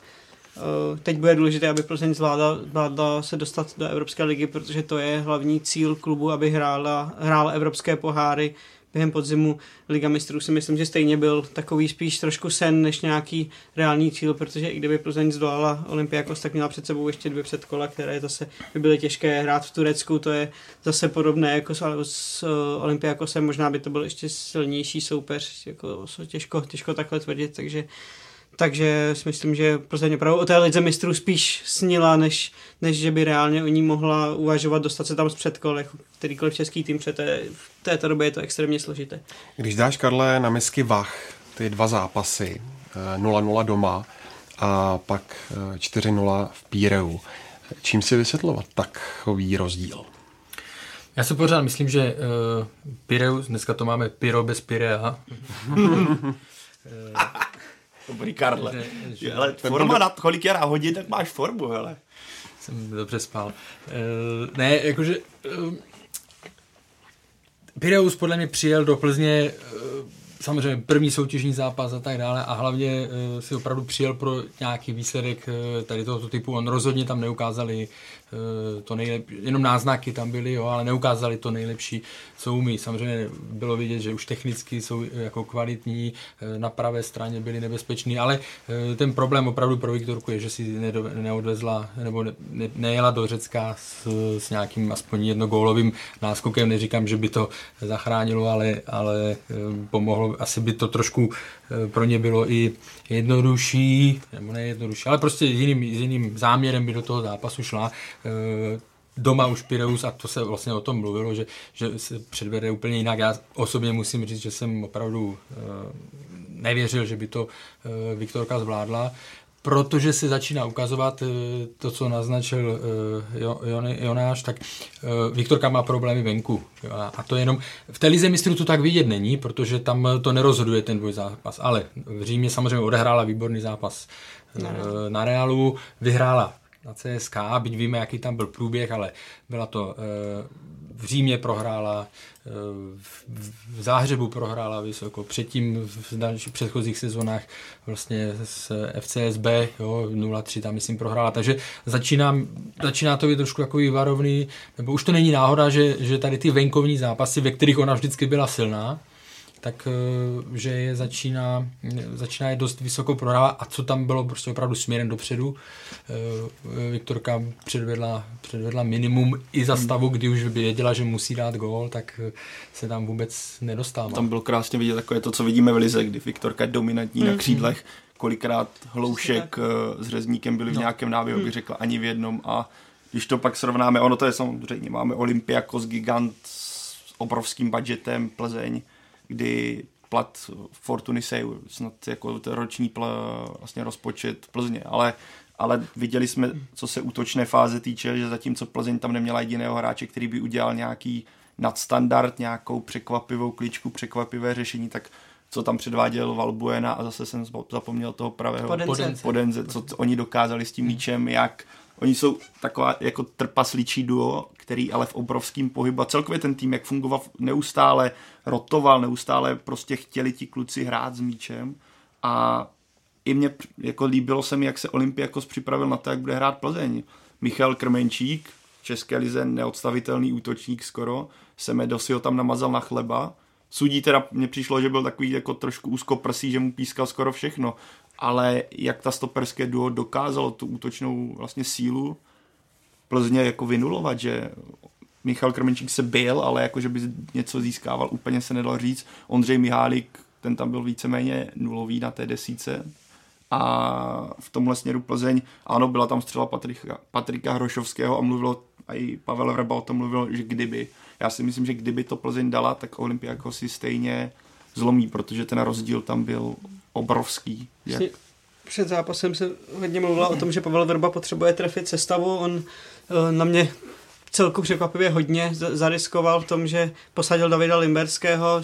Chápu, že Adamu Hlouškovi vyšel ten, ten první zápas eh, doma s Olympiakosem, tak na, na, ní, na ní vsadil, ale bylo to snad poprvé, co si pamatuju, že by David Limberský, když je zdravý a připravený k zápasu, aby takhle důležité utkání nehrál. Samozřejmě teď že se můžeme být v vozovkách chytří, jak by, co by pře... Zrovna Adam Hlušek třeba úplně v tom zápase nevybouchl, ale ukázalo se, že třeba když teď eh, tady Pavel narazil na Michala Krmenčíka, tak on eh, pro něj je extrémně důležitá ta činnost toho podhrotového hráče a pokud to Ondřej Mihálekovi včera vůbec nesedlo, a to byl zrovna post, který Pavel, Pavel Verba asi netrefil, že dneska kdyby to hodnotil, tak by tam možná dal šanci někomu jinému, protože uh, Mihálek opravdu ne, nehrál dobře a pak nepomohl vůbec uh, Michalu Krvenčíkovi. Uh, ne, ne, nesedlo to ani Kajambovi napravo, takže Eh, tam v takovém zápase potřebujete, aby vám všichni, všichni hráči zahráli vlastně na, na nějakém svém maximu a já jsem tam vlastně eh, neviděl snad jediného hráče Plzně, který by zahrál opravdu nějaký, nějaký svůj top. Eh, pro mě se třeba ukázalo, jak je Plzeň pořád extrémně závislá na hře Patrika Hrošovského, protože ten zrovna Eh, na, na Olympiaku si taky neodehrál úplně nějaké extrémně dobré utkání, naopak v prvním zápase s jsem byl vlastně nejlepší na hřišti, řeknu, a, a jakmile to nejde Patrikovi, tak ta hra Plzně extrémně trpí, protože uh, ona ho potřebuje v té distribuci balonu, aby právě on, on byl tím režisérem, který uh, podrží balony, rozehraje do křídel a Plzeň se dostala do nějakého toho tlaku a uh, jsem na to zvědavý, jak bude hrát Plzeň bez něj.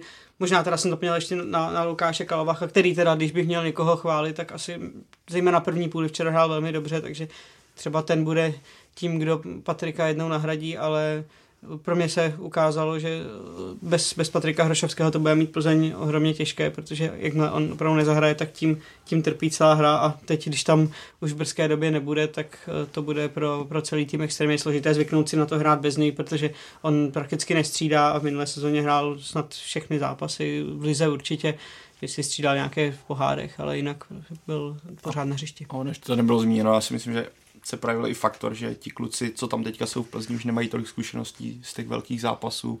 A když nastoupíte v takovém kotli, jako je Olympia, jako ta atmosféra teda by byla to byl masakr. To, a to bylo v televizi, co jsme slyšeli. Být na stadionu, být jako hráč na, na hracím poli nebo na hrací ploše, to musel být neuvěřitelný zážitek, ale když jste pod tlakem, já nevím, kolik tam bylo lidí teďka, to, to je jedno asi, tak, a navíc jste od začátku v neuvěřitelném, jako permanentním tlaku ten start, tak v, já si myslím, že to na psychiku nebo na, na vnímání toho utkání toho hráče musí strašně zapůsobit a já si myslím, že to byl i ne velký, ale určitě prvek, proč vlastně Plzeň se dopadla tak, jak dopadla.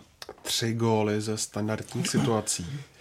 Bylo to kvalitou soupeře? Nebo chybami Viktorky? A nebo obé? Tak, i tak. Jako viděli jsme ty tři góly, když vezmeš za prvé kopa, kopací technika toho, kdo zahrával rohy, za, prvé, za druhé skvěle připravený ty standardky. Dva góly vyšly na první tyč, což byl úmysl. Ten třetí to byla akce, kdy stojíte na malém vápně a všichni se posunete doleva k směru penalta. Ten míč tam prostě jde. To bylo prostě všechny ty vlastně, všechny ty góly byly dle nějakého nějakého mustru, nějakého nacvičeného signálu. Ale máme tam to B a on o tom mluvil i Pavel Vrba. Ty hráči to vůbec nezachytávali. To, jak bránili. Mě překvapilo, že tam třeba nebyl na první tyči někdo, zónově, kdo by to tam pokrýval ten prostor, nebo nejsem si teďka jistý, že by tam byl. Faktem je, jak vlastně plzeňská obrana nezvládala ten ty první dva, tři rychlé kroky Olympiakosu mě samotného přepravy překvapilo. Ono je to těžké, samozřejmě, když vám hráč utrhne se z ničeho nic, ale viděli jsme tam Pernice ne, nebyl schopný, Krmenčík nebyl schopný a to, kdyby to bylo jednou, OK, ale třikrát se vám takhle hráč urve, to už, to už je hodně napováženou a Plzeň to stálo ten zápas. No, pro mě to bylo asi největší zklamání úplně, protože jestli české týmy, a už jsme o tom mluvili v minulosti, jestli něčím získávali jako navrh eh, v porovnání s papírově silnějšími, tak to byly standardní situace, že? ze kterých i Plzeň právě v předkolech v minulosti byla, byla úspěšná a tak dále. A tohle jsem jenom zíral opravdu, jak, eh, jak špatně jak, jak špatně to prostě odbránila, protože místo, aby právě ona dokázala ze standardních situací hrozit, tak, tak tohle bylo jako pro mě asi největší zklamání. A bavíme se vlastně o golech, ale ono v první půlce měli tam, když měl Olympia jako standardku, jak to byl to bylo... okamžitě obří hmm. problém. To bylo jako od začátku, to byl no. jako když odečteme tu rychlou kombinaci, tu technickou kvalitu, tak to byl od začátku obří problém Plzně. Ona neby, jakákoliv standardka znamenala závar a, a velký problém a celkem mě zajím, jako překvapilo, že na to Viktoria nebyla schopna za celý zápas hmm. adekvátně zareagovat, když přežila tu první půlku, kdy už ty signály, že tady něco je špatně, že nějak třeba Pavel Verba do toho nesáhl, ať už změnou systému bránění nebo razendním upozorněním, hele, prostě dejte si na to majzla. Nic se nezměnilo, naopak začal, Viktoria naopak začala z tohoto krvácet. No. Spíš, že se k těm standardním situacím vůbec Olympiakos dostával, to byl asi první problém, že Plzeň od začátku se, těch prvních deset minut to byl, možná určitě prvních pět, možná celých deset minut to byl extrémní kolo, kolotoč, kdy se Plzeň prakticky nedostala do, do hry a přibývaly tam právě ty rohové kopy a, a stand, standardní situace a, a Plzeň se z toho nedokázala vymanit a myslím si, že i k tomu zápasu přistoupila malinko opatrně, že začala hodně hluboko a historicky Pavel Verba podle mě kdykoliv zkusil se svým týmem hrát jakoby opatrně a spíš čekat na to, co, co předvede soupeř, tak to nikdy nedopadlo dobře. Když si vzpomenu na zápas české reprezentace se Španělskem třeba, tak taky nakonec Češi pro, prohráli a, a dali by se najít další příklady a možná, možná Plzeň mohla hrát trošičku odvážněji. dvě ale... minuty od bodu, no, že? jasně, ale, tam... ale tak, Na ten taky... zápas já mám svůj názor, který se nezhoduje s většinou, ale to je jiný. jiný ale tak, taky, taky, samozřejmě je tam, je tam vždycky ta kvalita soupeře, která v případě Španělska byla úplně extrém, extrémní a ten Olympiakos to předvedl taky, že je prostě individuálně těch, u těch ofenzivních hráčů jinde. Jo, jako souhlas, že hmm. to bylo defenzivnější a tam jenom dodám, Turci si šli zahrát, dostali 0-3 a, hmm. a na, na základě skóre pak nepostoupili, jo, takže tam, no, tak to bychom zase jiný zápas. Plzeň si nevydechne, protože už příští týden jí čeká boj o Evropskou ligu a jejím soupeřem budou Antwerpy. Takže to tolikrát skloňované porovnávání českého a belgického fotbalu. Po zápasovém rozhovoru eh, v české televizi obránce Jakub Brabec eh, řekl něco v tom smyslu, že Antwerpy, byť jsou v podstatě ještě jakoby nováčkem mm-hmm. ligy, tak to nejsou žádní nazdárci. Přesto myslíš, Karle, že bude Plzeň favoritem? Tak eh, z pohledu toho, jaké má Plzeň výsledky v Evropě za, za poslední roky, tak si myslím, že favoritem bude. Jo? Já se na to těším, protože nic víc si teďka nemůžeme přát v těch všech debatách Česko-Belgie a tak dále. Ale z mého pohledu nemůžu říkat, že jsem Antwerpy viděl. Slibuju, že do příštího podcastu jsem přes svůj belgický zdroj to si čekal, něco seženu. V noci budeš, in, budeš ne. volat. Ne, ne, ne, to zase ještě ne. Ale... Eh, Diamantová spojka. Něco, něco seženu, ale uh, jako z mého pohledu Plzeň je favoritem. Já jsem koukal teďka, v noci jsem si teda dopřál se střih zápasu Eupen uh, Antwerpy. A jako, to jsi gurmán. To jsem gurmán. Bohužel 4-1. 4-1, což samo o sobě Antwerpy ano, není to takové zvučné jako, já nevím, Anderlecht a tady tyhle týmy, ale oni za celou přípravu, je to příprava zase, známe, jak to tady opakujeme, příprava je, neznamená skoro nic, ale za celou přípravu oni neprohráli jediný zápas, teda nevyhrávali, ale neprohráli jediný zápas. První utkání nové sezóny venku 4-1. A z těch hráčů, co tam v té sestavě jsou, tam jako většina nikomu nic neřekne, ale je tam jeden útočník, který si pamatuju z Dynama Kiev, který mě vždycky zaujal, a to byl Bokami a taky v prvním utkání dal dva góly a on bude takový ten, oni hrávají 4-5-1 a je to prostě tak, a, a ty jeho dva góly vyplynuly z toho, že má extrémní čuk na góly. To byly odražené míče, nebo ten druhý byl prostě ve správnou chvíli na správném místě. Něco, co bychom si řekli o Michalu Krmenčíkovi, nebo takový ten styl, co měl David Lafata. Ale on je, je extrémně zkušený hráč a na něho si Plzeň bude muset dát obrovský pozor. A, ale jakože, jako podle toho, že bych hodnotil nějak, jak hraje, hrají Antwerpy, těžké. Musíme doufat na Karlovu spojku, ale to, že Antwerpy neprohráli takhle dlouho a že zvládli ten první vstup do sezóny takhle dominantně, jenom vypovídá o tom, že sice to není zvučný soupeř, jako teďka Olympiakos, ale určitě to není to, že Plzeň tam pojede jako jasný favorit. A dokonce mám z toho, jako nemám z toho úplně dobrý pocit, že eh, vzhledem k tomu česko-belgickému neustálému srovnávání. V podstatě tak... já bych si měl přát, aby belgický tým postoupil. aby to podpořilo moje názory. Ne, jasně, jasně. Plzeň zase taky stoupila do sezóny dominantně, když, když jsme u toho. Jo, to si myslím, je. že nemusí Jo, jako, jako. Já, já, douf, jako, já pro mě jako pořád favoritem zůstává Plzeň. Tak, ale jako není to tak jak jednoduché, jak by se Hmm, mohlo hmm. zdát podle losu. Pro Plzeň bude určitě těžší to v tom, že teď už musí. Hmm. Jo, že proti Olympiakosu to by byl takový bonus, kdyby pokračovala dál v Lize mistrů, ale tady opravdu musí, protože tu, ty evropské poháry tam hrát chtějí celý podzim a svým způsobem je potřebují k nějakému naplnění rozpočtu a celkovému udržení prestiže toho klubu. Takže v tomhle tom to bude těžší. Zase na druhou stranu pro Plzeň bude výhoda, že začíná venku, to si myslím, že by pro ně mohlo být o něco lepší, že ten klíčový druhý zápas budou hrát doma, kde jsou dlouhodobě opravdu silní, takže tomhle tomu Plzni věřím a, a myslím si, že to, že to zvládnou asi. Zas máme druhou stránku, Plzeň má teďka extrémně náročný To program. Hraje teďka jede, no. z Řecka, přijede domů, teďka jedou ven, Plzeň. Na Bohemku? jedou na Na Bohemku, Bohemku a pak cestují do Antwerp, takže snadný, no. teďka máte 14, během 14 dnů 14, zá, 14 zápasů, jo. 4 zápasy a z toho žádný úplně lehký a jako tohle, to jsou takové ty dílčí faktory, které nakonec ale můžou hrát jako roli. Uvidíme, já doufám, že ten první zápas dopadne dobře, protože když vidíme, jak dopadla Boleslav a Jablonec a respektive co je čeká, i kdyby postoupili, tak je strašně potřeba, aby to Plzeň zvládla, protože zatím to nevypadá moc dobře, no, co se týče koeficientu a, a další rána v podobě vypadnutí Plzeň by bylo jak pro Viktorii, jak teď zmínil Jonáš jako klubově, tak i pro český fotbal prostě strašně špatná zpráva. No. To by potom Slávě musela vyhrát Ligu mistrů nebo v Evrop, Evropskou ligu aspoň, no. když, už, když budeme teda jako skromní. No, tak jako,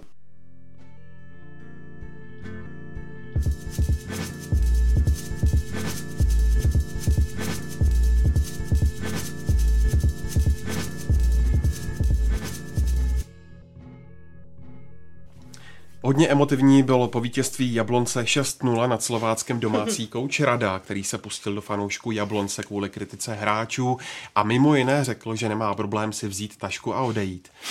Tak tě já poprosím, odcházím. já odcházím. nová doba, Karle, poprosím tě o komentář. No, tak eh, ne, mě to, samozřejmě mě to eh, pobavilo, mě to připomnělo a to asi většina z posluchačů zná legendární eh, tiskovku Trapatonyho, že jo, tam, to bylo ještě lepší, ještě vyšší level, protože šel do vlastních, do vlastních hráčů. Ale jako já, já tohle to chápu, jednak obecně, jo, mě nevadí, když někdo do toho vnese, eh, vnese emoce, protože někdy je to až moc, právě jak se všichni už snaží eh, nevybočit z něčeho, takže eh, mě, to, mě tohle to nevadilo, no nebyl, eh, jestli si vzpomenu, nebyl vulgární mm-hmm. a to, ten jeho postoj naprosto chápu, protože jasně tam zmiňoval uh, jablonské, řekněme, diváky a uh, že tam prostě nechodí, nepřišli na Evropskou ligu. Tím, jak je jich tam málo, takže každý, kdo tam zařve něco, tak je, tak je slyšet, že jo. Ty výsledky, které Jablonec pod ním, eh, pod ním jako předváděl za poslední dvě sezóny, jsou velmi dobré. Hlavně opravdu, jako kdyby se spočítalo, jak zvedl hráč, cenu hráčů a za kolik je potom prodali, tak podstatě eh, drží Jablonci rozpočet, takže chápu, že byl, eh, chápu, že byl naprosto frustrovaný. To, eh, s čím jsem jako ne tak souhlasil, bylo, když se začal pouštět do situace v baníku, jo? že tam Bohumila Páníka vynášeli eh, do nebe a tak dále. Samozřejmě to je to, co jsme se bavili už xkrát. Eh, On, on tam trošku opomněl to, že ten baník už rok hraje, nebo už tři čtvrtě roku hraje špatně. Tam ta situace eh, je jiná. Jo? Takže tam si myslím, že trošku to úplně nereagoval na tu realitu, která se odehrává eh, v Ostravě. Ale obecně jako jsem chápal, proč, proč není to vždycky. Jako trenér musí mít odvahu, když jde proti vlastním fanouškům, nebo divá na druhou stranu je rozdíl eh, Nic proti eh, fanouškům proti ve Slávii. Slávě, Sparta, Baníku, a nebo No. Jablonci ke, při vší úctě, protože tam opravdu ten zájem o ten fotbal eh, prostě takový není. Ale jako pro oživení, jednak ho chápu, vím, že to nedělal jako eh, pro, pro zábavu jako v pr- prvoplánově, že prostě byl opravdu eh, naštvaný jo, a, a šlo to z něj ven, tak jako my jsme pár takových tiskovek eh, zažili, nebo i pár osobních rozhovorů jsem s ním, takhle, že by to nebylo teda tak dlouhé. A, Aspoň jak- byly hnedka čtený, a- aspoň byly čtený články. A myslím, že, a myslím, že jako geniální věta, že se bude používat to jenom tak na úvod. Ale jako mě spíš překvapilo, jako, že narážel na něco takového, teď to je v každém zápase vlastně. Ve, a já jsem rád, že konečně nebyl takový ten uh, suchý pozápasový No, rozhovor. no. To strašně tak moc chybí, oné kou, kouzelný pustici na YouTube nějaký starý videa z Gambrinus ligy. Mám rád, teďka jsem viděl Jiřího Novotného, jak tam vlastně nasype si do vlastního do vlastního trenéra a pak řekne, hele, já se k tomu ale nechci vyjadřovat. Takže jako stihne to během asi 30 vteřin. To teďka naprosto chybí mediální výchovou, ale mě vlastně překvapuje ten fakt, že ono tam je prostě problém, že v Jablonci jak v divadle, jinak by to neslyšelo a děje se to no. na každém zápasu. No, když jdete někam na tribunu, tak ono vlastně je kouzelný občas, co slyšíte, když jíte ten párek a najednou kolem vás někdo zařve ala trenér, takový ty střídej, anebo ty jsou různý přirovnání. Ono je to ve finále vtipný. Já jako beru, že když to, vám to celý zápas někdo křičí za zádama, tak vás to jako začne točit. Faktem je, že ono se to děje jak na vesnici, tak se to děje jak tak v Premier League, ale hold, když máte jak v divadle lidí, tak, tak je problém. Plus to, co jsi říkal ty, Karle, uh, Petr Rada se vždycky, asi pamatuju, jak zmiňoval, že novináři by skoro neměli jako mít právo, nebo měl by být respektem trenérům, i když se jim nedaří, tak za to, co dosáhli. Bohumil Páník si samozřejmě zaslouží respekt, ale samozřejmě s tím souvisí i to, že by měla, měla být jako kritika musí být, jinak si lidi neposouvají nějakou konstruktivní kritikou. A v tomhle případě dle mě naprosto zaslouženo. Když jsme u Petra Rady, tak u nás na webu to byl, na e-sportu to byl opravdu nej, nejčtenější článek víkendu, takže ty, ty emoce k tomu samozřejmě patří a mně se líbilo, že Petr Rada žije, žije s mužstvem, že se neschovává za žádné fráze a, a ne, nebojí se jít takhle opravdu s tím názorem, který má uh, naplno, naplno ven a když střílel do vlastních řad, tak se s ním dá opravdu souhlasit. A třeba, když si to, teď si to určitě pouští i ta hrska těch jabloneckých fanoušků nebo diváků, kteří tam chodí, možná ne, ale kdo si to pustí, tak třeba se trošku, trošku nad, nad tím zamyslí, že on to, co říká, je naprostá pravda, že ten klub vlastně na to, jakou má, nemá podporu, tak dělá výborné výsledky. A pro mě to je snad celoživotní záhada, proč v Jablonci, i když se tam hrálo o titul nebo hráli se poháry, tak tam se ty lidi nepřijdou. Samozřejmě takový spe, spe, specifické město na severu, město, je to ma, menší to, město, ale jsou i malá města, kde na, na tom fotbale dokáže být dobrá atmosféra. Mně se třeba vždycky líbilo na, na, na Slovácku, když, na Fuherském hradišti, když přijdou lidi, tak tam třeba uh, je taky to je, taky to je mal... Malé město relativně a, a prostě lidi tam dokážou jako ten, ten fotbal podpořit a ten Jablonec to nemá, tak chápu t- trenérovu frustraci a, a pro nás novináře je to extrémně zajímavé a samozřejmě, jakmile jsme tohle, tohle slyšeli a pustili si, tak jsme z toho okamžitě dělali, dělali měli radost. texty a měli radost, protože uh, já osobně jsem věděl, že tohle to samozřejmě se bude číst a my jsme to měli na, na, na nej, nejvyšších pozicích těch článcích na, na webu opravdu hodně dlouho, protože to prostě odezvu mělo a, a je to jenom dobře, že, že ten fotbal se pak uh, má o čem bavit, i když slavné žongly Petra Rady a podobně, tak to myslím, že vejde do, do kronik fotbalových, protože uh, je to dobře, když se někdo neschvává za fráze. Když jsi zmínil Slovácko, to dostalo právě v Jablonci příděl 6-0. Eh, tak jak eh, vlastně to utkání vypadalo a může tenhle příděl nějak pomoci Jablonci, tady básním už, no. eh, před tou odvetou s půjníkem Jerevan? Tak ono to dlouho na 6 nevypadalo, protože Jablonec začal dobře a ke konci byl rád, že udržel do poločasu vedení, protože tam pak byl Slovácko měl velký tlak, no a tam to roz, pak rozsekli ty dva dva slepené góly a tak, jak to říkal trenér Svědík, tam už hráči se úplně někteří vykašlali na nějaké návraty do toho a pro Jablonec to bylo velmi snadné. No a jestli, jako samozřejmě, že jim to pomůže, protože prostě vyhráli, ale jak tam někdo, myslím, říkal Jan Krop, no doufám, že jsme se nevystříleli dopředu, jo, protože někdy víte, jak to je, někdy to prostě uh, jeden den dáte sedm gólů a pak máte, nebo šest gólů a pak máte hmm, problém se v tom dalším trefit, ale já zrovna u Jablonce věřím, z těch dvou čtvrtečních eh, zástupců hmm. věřím, že eh, Jablonec by to měl, měl zvládnout. Ale tam se styčený prst, viděli jsme v tom utkání, jak obrana jako Jablonce v současnosti hoří, kdy Slovácko si tam chvíli jako jak jednoduše přes některé hráče dokázali Slo, hráči Slovácka přecházet. Teďka narazí na Pioník Jerevan, který v tomhle směru bude slabší, si myslím. Ale viděli jsme to i v tom první utkání, jak Jablonec blbě dostupoval, vykrýval prostory a vlastně jak k tomu přistoupil, takže pokud vlastně na, na Jablonci je pořád znát to, co zmiňoval Petr Rada, ten tým je v nějaké probě procesu stavby a procesu sehrávání a zejména v té obrané fázi je to hodně znát. A je extrémně potřeba, aby Jablonec do toho zápasu, do té odvety stoupil hlavně jistě ze zadu a podobně suverénně jak proti Slovácku, protože úplně si nejsem jistý, jak by se tam dobře otáčelo, protože šest zní krásně, ale jak zmínil Kada Slovácko na to pak se prostě vyfláklo, to bylo takové jako hele, tak braň, braň, braň ty. Nebraňte. No, to byl vždycky, kdo ztratil, tak ten sprintoval dozadu. Byl krásně vidět, v jeden moment navrátil, ztratil míč a sprintoval přes půl hřiště, ale ten zbytek jako takový to, tak co, no, tak se to zase dodrbal, no, tak jdeme dál. Každopádně oproti výhře na Spartě poměrně rozdíl. Bude u Slovácka Karle platit eh, první vyhrání z kapsy vyhání? Něco lehčího by tam bylo. ne, tak jako Slovácko obecně eh, je, umí být úspěšné venku, že doma s tím má problémy, doma jediný, koho poráží pravidelně Baník Ostrava ale eh, nemyslím si, že by tohle byla, eh, ta jejich tvář bude někde mezi Spartou, mezi zápasem na Spartě a mezi zápasem na Jablon, Jablonci. Jo. Oni se budou eh, pro ně jako jsou důležitější pak zápasy, až pojedou do příbramy s Karvinou zápasy a tak dále. Tak jo, z dnešního Fotbal Focus podcastu je to všechno. Díky Jonáši, Ondro, Karle a Pavle za vaše glosy a postřehy. Díky. Ondřej, my dějeme za, děkujeme za tvoje vtipy. No, jasně. A díky taky vám, že nás posloucháte. S dalším dílem jsme zpátky opět za týden a mezi tím můžete zavítat na web fotbalfocus.cz a tradičně jsme taky na Spotify, Soundcloudu, v iTunes i na YouTube a nevynechejte třeba ani další podcasty z dílny ČT Sport. Mějte se hezky.